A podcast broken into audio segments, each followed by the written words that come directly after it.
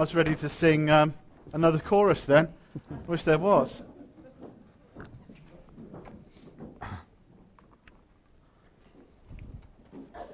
Well, good morning, everybody.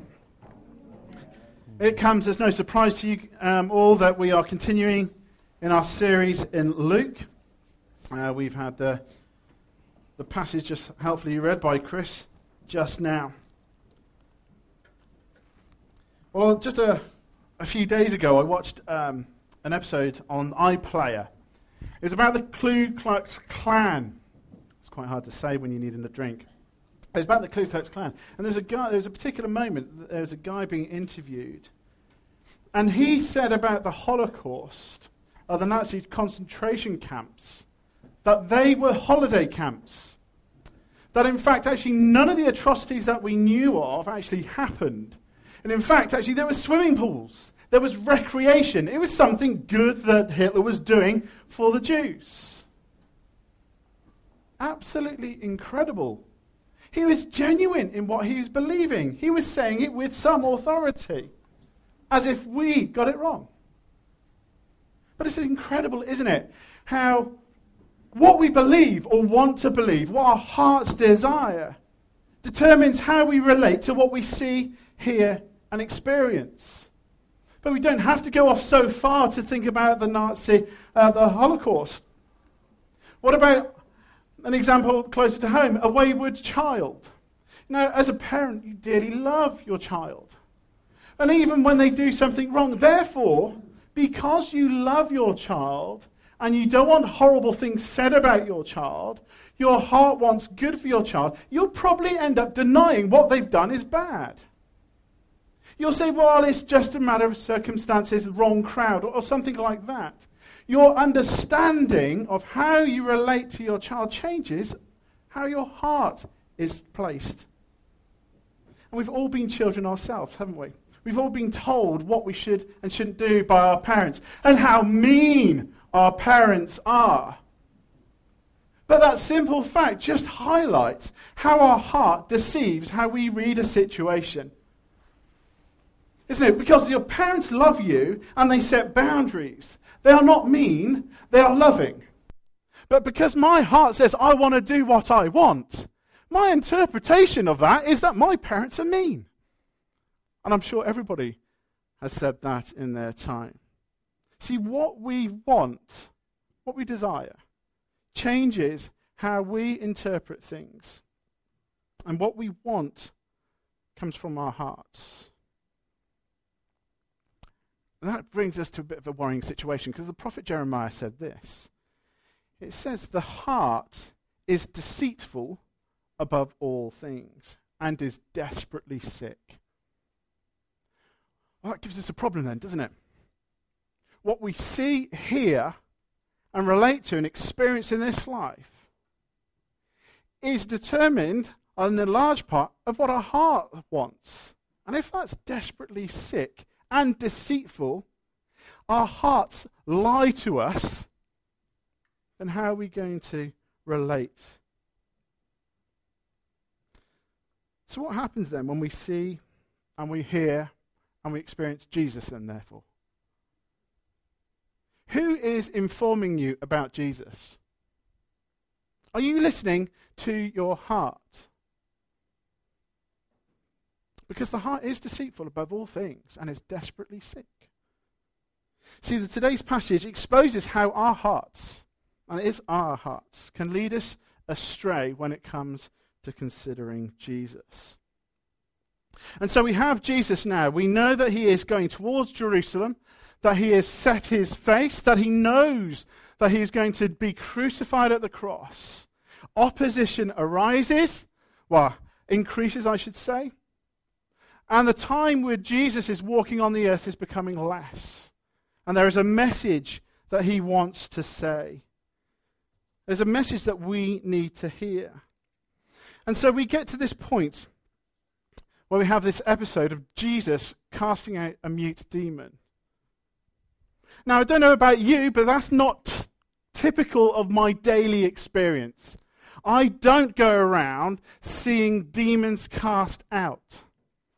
It's not something we usually come across. I know some people have. And in fact, in many parts of the world, there's a lot more of the, a demon possession actually than we experience here. But it does happen. It does happen. And this wasn't unknown or unusual in the time of Jesus either. There were people who were casting out demons. We read later on, it's that the sons of the crowds were casting out demons. It's nothing unusual. But what this incident does bring to us, because we can get caught up in demon possession, you know, what's happening, you know, are there real demons, you know, what's the mechanics of this? But we can get lost and caught up and not see that this incident actually brings into focus spiritual realities, which I think that we are largely blind to. Because I know I am. Brought up in a materialistic society. And when I say materialistic, means actually there's nothing else besides what I can touch. But Ephesians 6:12 speaks about this and it says, "For we do not wrestle against flesh and blood, but against rulers, against the authorities, against the cosmic powers over this present darkness, against spiritual forces of evil in the heavenly places." Listen up. There's something more greater happening that our eyes cannot necessarily see. This incident brings about something that we can see. It brings that spiritual reality. But in this episode as well, what also comes into focus is three kingdoms. And I'll explain why. We got a kingdom of God. We read, haven't we, that if I drive out demons by the finger of God, then the kingdom of God has come we have the kingdom of Satan. We are told in Ephesians 6, aren't we? We're battling against the rulers and authorities, against the spiritual forces. There is a prince of this world, the demonic force, Satan himself. And then there's the kingdom of us. See, a kingdom is that expression of authority and control. And if I am to uh, go about life, I want to know that I have that authority. It's my own little kingdom. But what we see here is that my little kingdom is at the bottom of the pile. There is somebody greater than me, somebody more influential than me, and it's Satan. And above that, though, the third kingdom, we have a kingdom which is much more influential than him. We have the kingdom of God.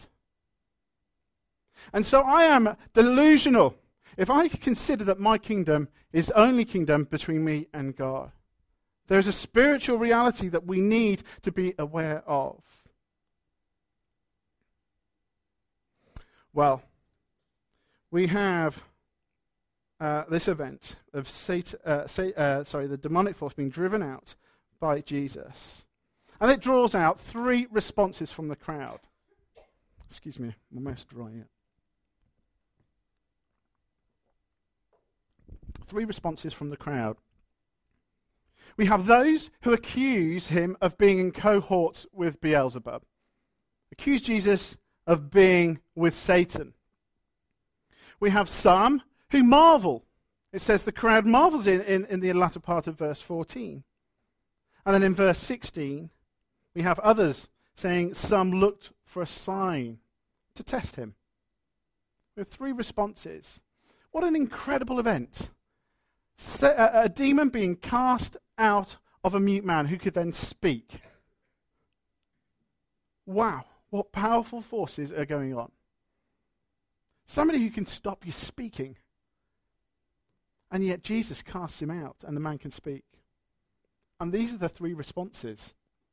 Some marveled, some accused him of being cohorts of Satan, and some looked for him for a sign.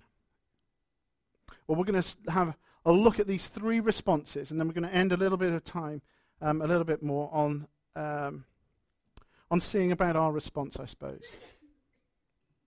And so the first response He casts out demons by Beelzebul, the prince of demons. Remember our sick and desperate heart. Because the heart is so deceitful, it defies logic. It will see what is rational and come up with something irrational. It says here, verse 17 and 18 Jesus knew their thoughts and knew what was coming from within, and said to them, Any kingdom divided against itself will be ruined, and a house divided against itself will fail. Correct. No kingdom has survived if it's split internally. If Satan is divided against himself, how can his kingdom stand? Well, absolutely. How can it stand? I say this because you claim I drive out demons by Beelzebul. See, a sick heart can deny the facts, it can be illogical. And not only that, it says, Now, if I drive out demons by Beelzebul, by whom do your followers drive them out? So then they will be your judges we always look fondly on our children. And it's their sons who are driving out demons. And they know and they claim that they're driving out demons in the name of God. And so, what Jesus is saying, I'm going to bring forth these sons and place them as an exhibit against you, because for one thing, you, uh, you claim that your sons um, deliver them out by the name of God, and for some reason, some contradiction in your own hearts and minds. You say that I'm, I'm not. But I'm the power of, I am God. And it's by the finger of God that I drive these demons out. But you say that your sons do it. Because the first century Judaism, I, was, uh, uh, I met midweek with Chris and, we, and I was just telling him about how what I was reading about how they got rid of demons, how they cast them out. They fumigated them out. They used incantations. They, they you know, they, they used all sorts of shenanigans to try and coerce this demon out. In fact, actually, they just tried to get to speak to the demon, which is quite interesting because this one was mute. How do you speak to a mute demon? You see, the heart's illogical and it can be contradictory. We can say yes to one thing and for absolutely no reason say no to something else? What is it about our heart which denies Jesus? Well, then Jesus goes on to explain the implications of his logic if it is correct. He says in verse 20, But if I drive out demons by the finger of God, then the kingdom of God has come upon you. Jesus doesn't need smells, doesn't need bells, he doesn't need prayers. He, doesn't, he can drive them out by the finger of God Himself. You see, in Jesus, we have God incarnate. He's directly, He has direct authority. The first century Jewish exorcists were, were reaching to people like Solomon, asking if he would drive the demons out. But this is Jesus and the kingdom of God has come. What does that mean? What does that mean then, therefore? If, if the crowd is supposed to interpret these events as the kingdom of God coming, what does that actually mean? Well, look at verse 21. It says this When a strong man, fully armed, guards his own house, his possessions are safe. Yes? Absolutely. When a strong man is guarding his house. His possessions are safe. Oh, but this is a glorious verse, verse 22. But when someone stronger, when someone stronger attacks and overpowers him, he takes away the armor and in, the, in which the man trusted and divides up his plunder. We have that picture again of the strong man, Satan. He has captured this world he has slaves which inhabit it. But it, Jesus is saying the, the coming of the kingdom of God means this that someone stronger than Satan is here. It means that his possessions aren't safe. That the glorious might of God has come in to rescue and save and to take what was Satan's. I don't know about you. But I thank God there is someone stronger than Satan. See, these three kingdoms are not equal. The kingdom of me, the kingdom of Satan, and the kingdom of God. Because the ruler of each are unequal. We have us, influenced and subject to the rule of Satan. We have Satan, influenced and subject to the rule of Jesus. Know, we might think more of ourselves. But this authority that Jesus has to drive out demons is his and his alone. We cannot get past the stronghold of Satan. He is stronger than us. He is a strong man and he's locked up his possessions in his house. So if we think that we can get past Satan by our own efforts and our own means, if we think that we can love God without getting past the lies and deceits of Satan, the strong grip that he has on us, then we're fools. Back in, in chapter 9, it says, When Jesus had called the twelve together, he gave them power and authority to drive out all demons and to cure, cure diseases. Jesus will share this power and authority. But it's not ours, he gives it to us. We cannot claim anything of our own, but purely the power and authority of God Himself. Because let's see what happens only just a few verses later in verses uh, 40 and 41 of chapter 9. Someone said, I begged your disciples to drive it out, but they could not.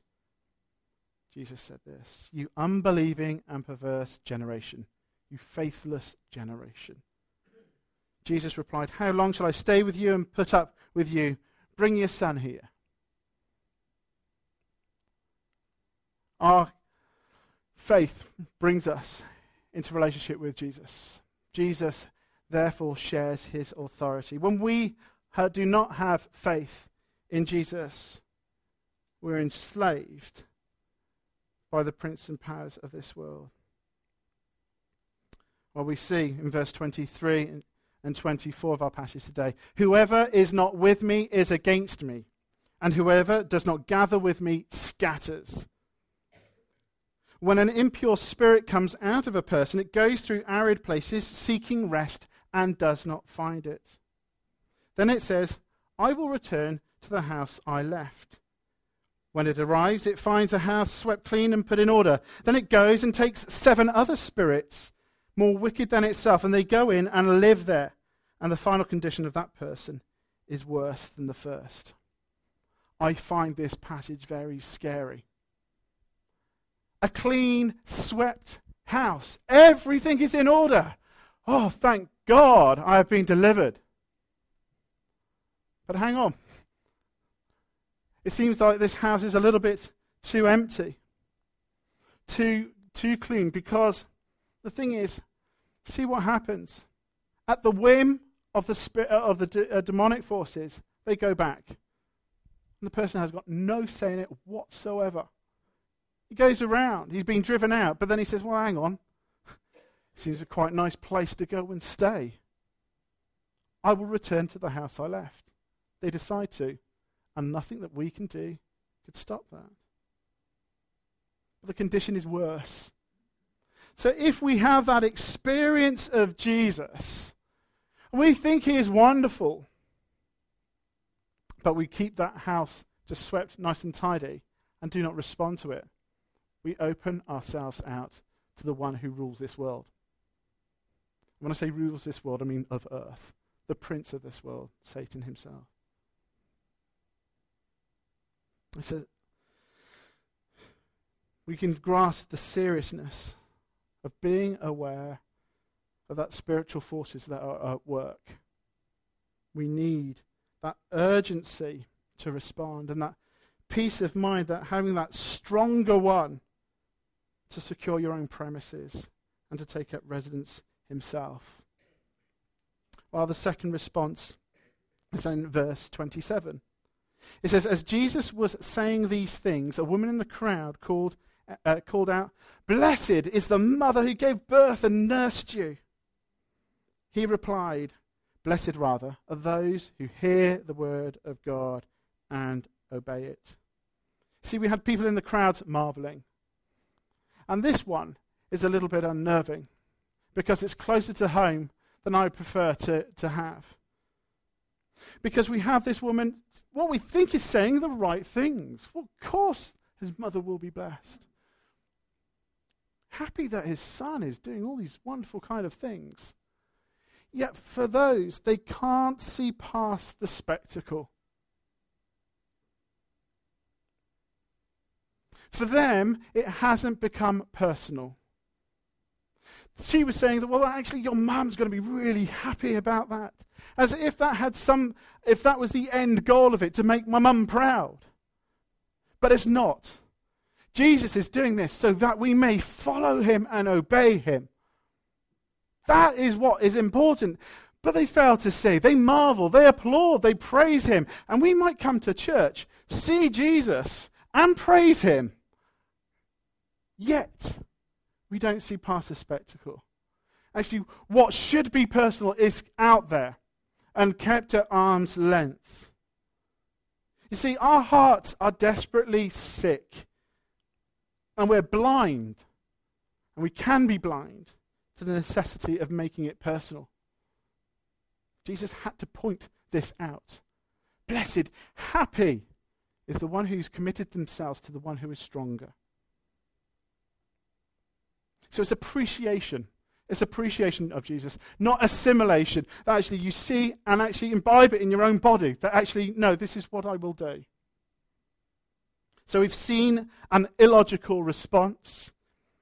We've seen a response that is blind to the meaning and implications of what they have just witnessed. But I think this third one really takes the biscuit. As the crowds increased, verse 29, as the crowds increased, Jesus said, This is a wicked generation. It asks for a sign, but none will be given it except the sign of Jonah. For as Jonah was assigned to the Ninevites, so also will the Son of Man be to this generation. That word wicked is used in other places for diseased, corrupt. Jeremiah's words seem very true. But this response is just a response that is completely missed at what just has happened. So at least the other two responses saw something and recognized something, whether they misinterpreted it or, or went against it illogically. They're asking for a sign. Were your eyes open?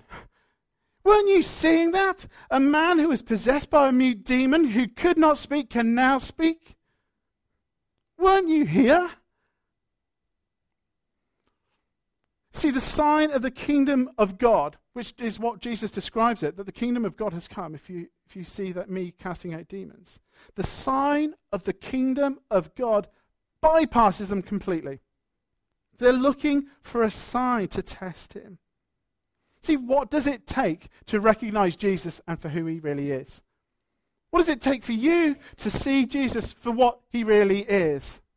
Do we dismiss this episode and just think it's something that is out of my experience. It's about demonic forces, but I don't see any of that. Well, I'll move on and get on with my week.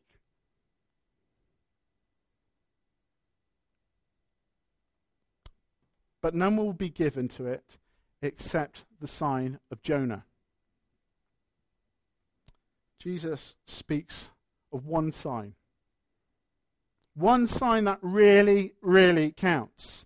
One sign that will make a profound difference. One sign which makes this sign of casting out mute demons nothing really to consider in light of this other sign. Because one sign, one sign only, is going to be made.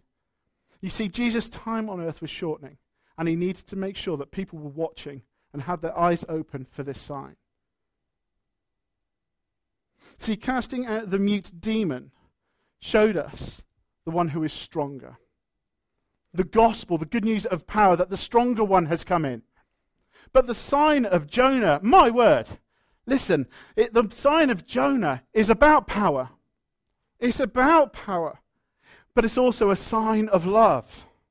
It's a sign which shows us the heart of God. It's a sign which shows us the wisdom and majesty of God.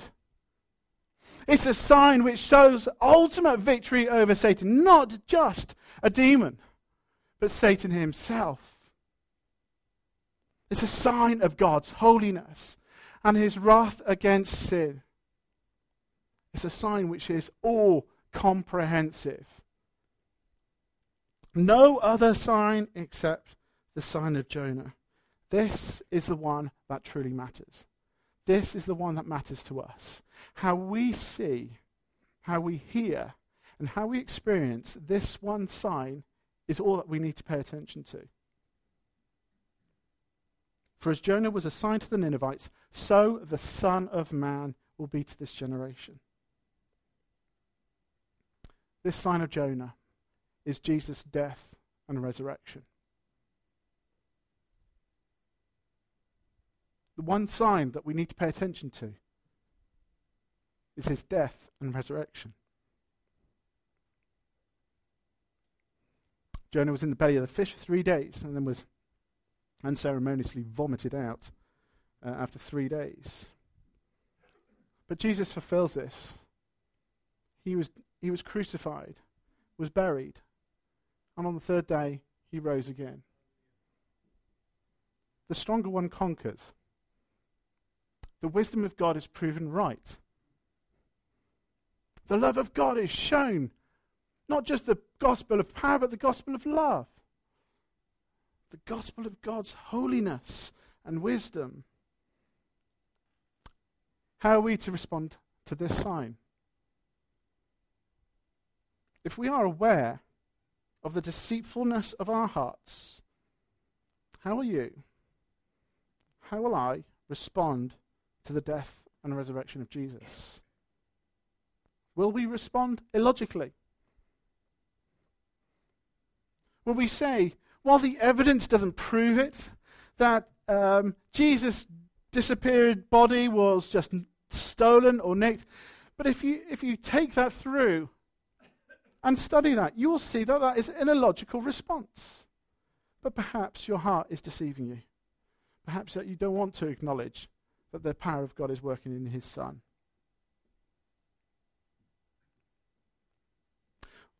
Or shall we be always looking for more and miss the implications of this sign that outranks all other signs? Are we saying or do we live our lives in terms of, actually, well, if only God did this? If only God just did something else, I would believe. If, if, if only God actually worked in this way, my, you know, my walk with God would be so much better. Because I'd know that He loves me. God, I'm going to pick on you. Show me a sign. I need to know something about you, God, that it's, it's got to be real for me. But until then, my walk is going to be dry and it's mine as well. But actually, he says there's one sign, one sign that you need to see, and that's the sign of Jonah.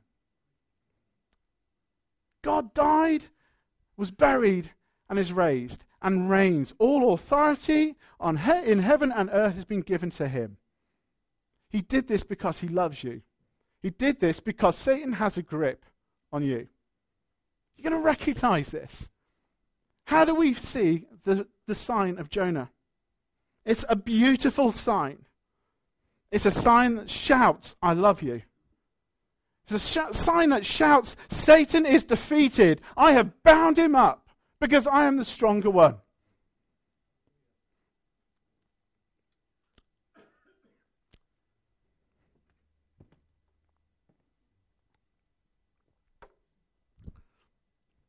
There is a day coming when we will either regret that we, made, that we paid more attention to our deceitful hearts than acknowledging what was laid out before us? Or are we to rejoice because we received the truth and assimilated it? We took it on board, we made it personal. You see, there will be a day when Jesus returns.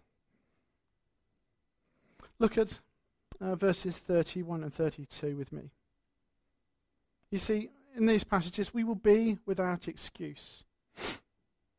The Queen of the South will rise up at the judgment. There is a day. There is a day of accountability of what we do now in light of this one sign that we will be held accountable. the queen of the south will rise up at the judgment with the people of this generation. We will see the queen of the south rise up with us and condemn them. For she came from the ends of the earth to listen to Solomon's wisdom. And now something greater than Solomon is here. The men of Nineveh will stand up at the judgment with this generation and condemn it. For they repented. They made it personal. They heard God's word and they said, We're sorry, and changed their ways. For they repented at the preaching of Jonah. And now something greater than Jonah is here. Let's take our last moments together just to look at the Queen of Sheba. I think it's very precious, and I think it will be a great encouragement to us all. I don't know what page it's on, but it's in uh, 2 Chronicles, uh, 2 Chronicles uh, 9. And I'm going to read from verse 1. Excuse me, I'm a bit sniffing. 2 Chronicles chapter 9. When the queen of Sheba heard of Solomon's fame, she came to Jerusalem to test him with hard questions. Okay, she wasn't ignorant. She wanted to know that this was real and genuine. She wasn't going to believe just on hearsay. She wanted to find out. Good girl arriving with a very great caravan with cam- uh, caramels, with camels, with camels carrying spices, large quantities of gold and precious stones. She had a lot. She was hugely influential, possibly, probably from Ethiopia, coming up from the north of Africa. She came to Solomon and talked with him about all that she had on her mind. She wanted to be satisfied. She needed to know. Solomon answered all her questions. Nothing was too hard for him to explain to her. Fully satisfied then, when the queen of Sheba saw the wisdom of Solomon, as well as the palace he had built, the food on his table, the seatings of his officials, the attending servants in their robes, the cupbearers in their robes, and the burnt offerings he made at the temple of the Lord, she was overwhelmed. I think in uh, ESV it says that had the breath taken away from her. Absolutely in awe of Solomon. His wisdom. Okay. This is a one dimensional aspect of the Lord that we're seeing his wisdom, and her breath was taken away from her. She was overwhelmed. Her response was this She said to the king, The report I heard in my own country about your achievements and wisdom is true. She's been satisfied. But I did not believe what you said until I came and saw with my own, uh, my own eyes. Indeed, not even half the greatness of your wisdom was told to me. You have far exceeded the report I heard. How happy your people must be. How happy your officials who continually stand before you and hear your wisdom. Praise be to the Lord your God who has delighted in you and placed you on his throne as king to rule over rule for the Lord your God. Because of the love of your God for Israel and his desire to uphold them forever, he has made you a king over them to maintain justice, maintain justice and righteousness. And she responds by giving the king lots of her own things. See, Jesus fulfills Scripture. This is not about Solomon. Well, it was. But someone greater than Solomon is here. Indeed, the greatness that we hear of Jesus is not half of the greatness of our Lord Jesus. See how happy she just she just makes that um, logical step to say, well, how happy are people who sit and stand under your wisdom? She is overwhelmed. She is blown away. She is breathtaken by the glory, the majesty, and wisdom of Solomon. Someone greater than Solomon is here. And we know by the one sign.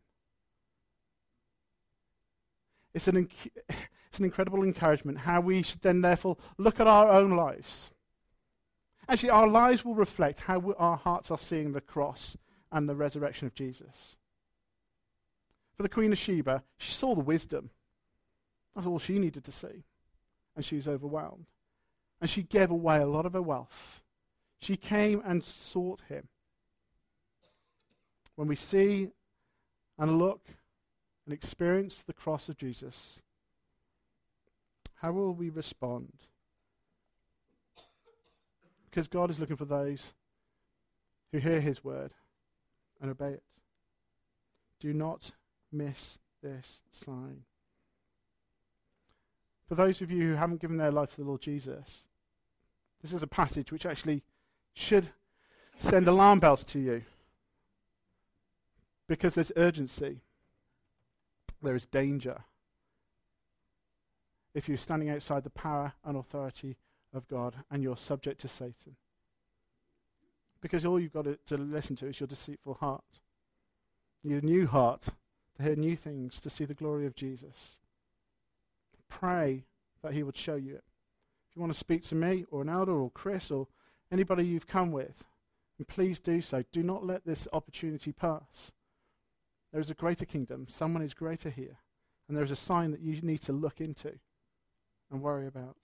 And for us, for others who have seen the glory of uh, Jesus, we've sung about, please reawaken that kind of glory that we see. Well, let's step forth then and look once again at that sign. Because we should be we should have the wind taken out of us. We should be amazed at the power and the glory of Jesus who brings in God's kingdom. Let's pray. Our Heavenly Father, we thank you and praise you that you that you went to the cross for the sake of ourselves. That by doing so, and in your resurrection, you showed us the defeat of Satan, his rule and authority, that through your power, God, you have bound him up. You have given opportunity to release captives just as the strong man comes in and takes away the spoils. Lord, we pray for those who are captive. We pray, Lord, that your Holy Spirit will come in and enlighten people, that they will um, give them new hearts, hearts which would challenge them and reveal our deceitfulness of our own. We pray, God, that we may see the glory of your kingdom, that we may see the glory of the King, that we may be astounded. And may that follow through, through the rest of the week and the months to come, that actually as we gaze upon and wonder and inquire into that one sign, that we should be a people who are being transformed by that. Pray that in Jesus' name. Amen.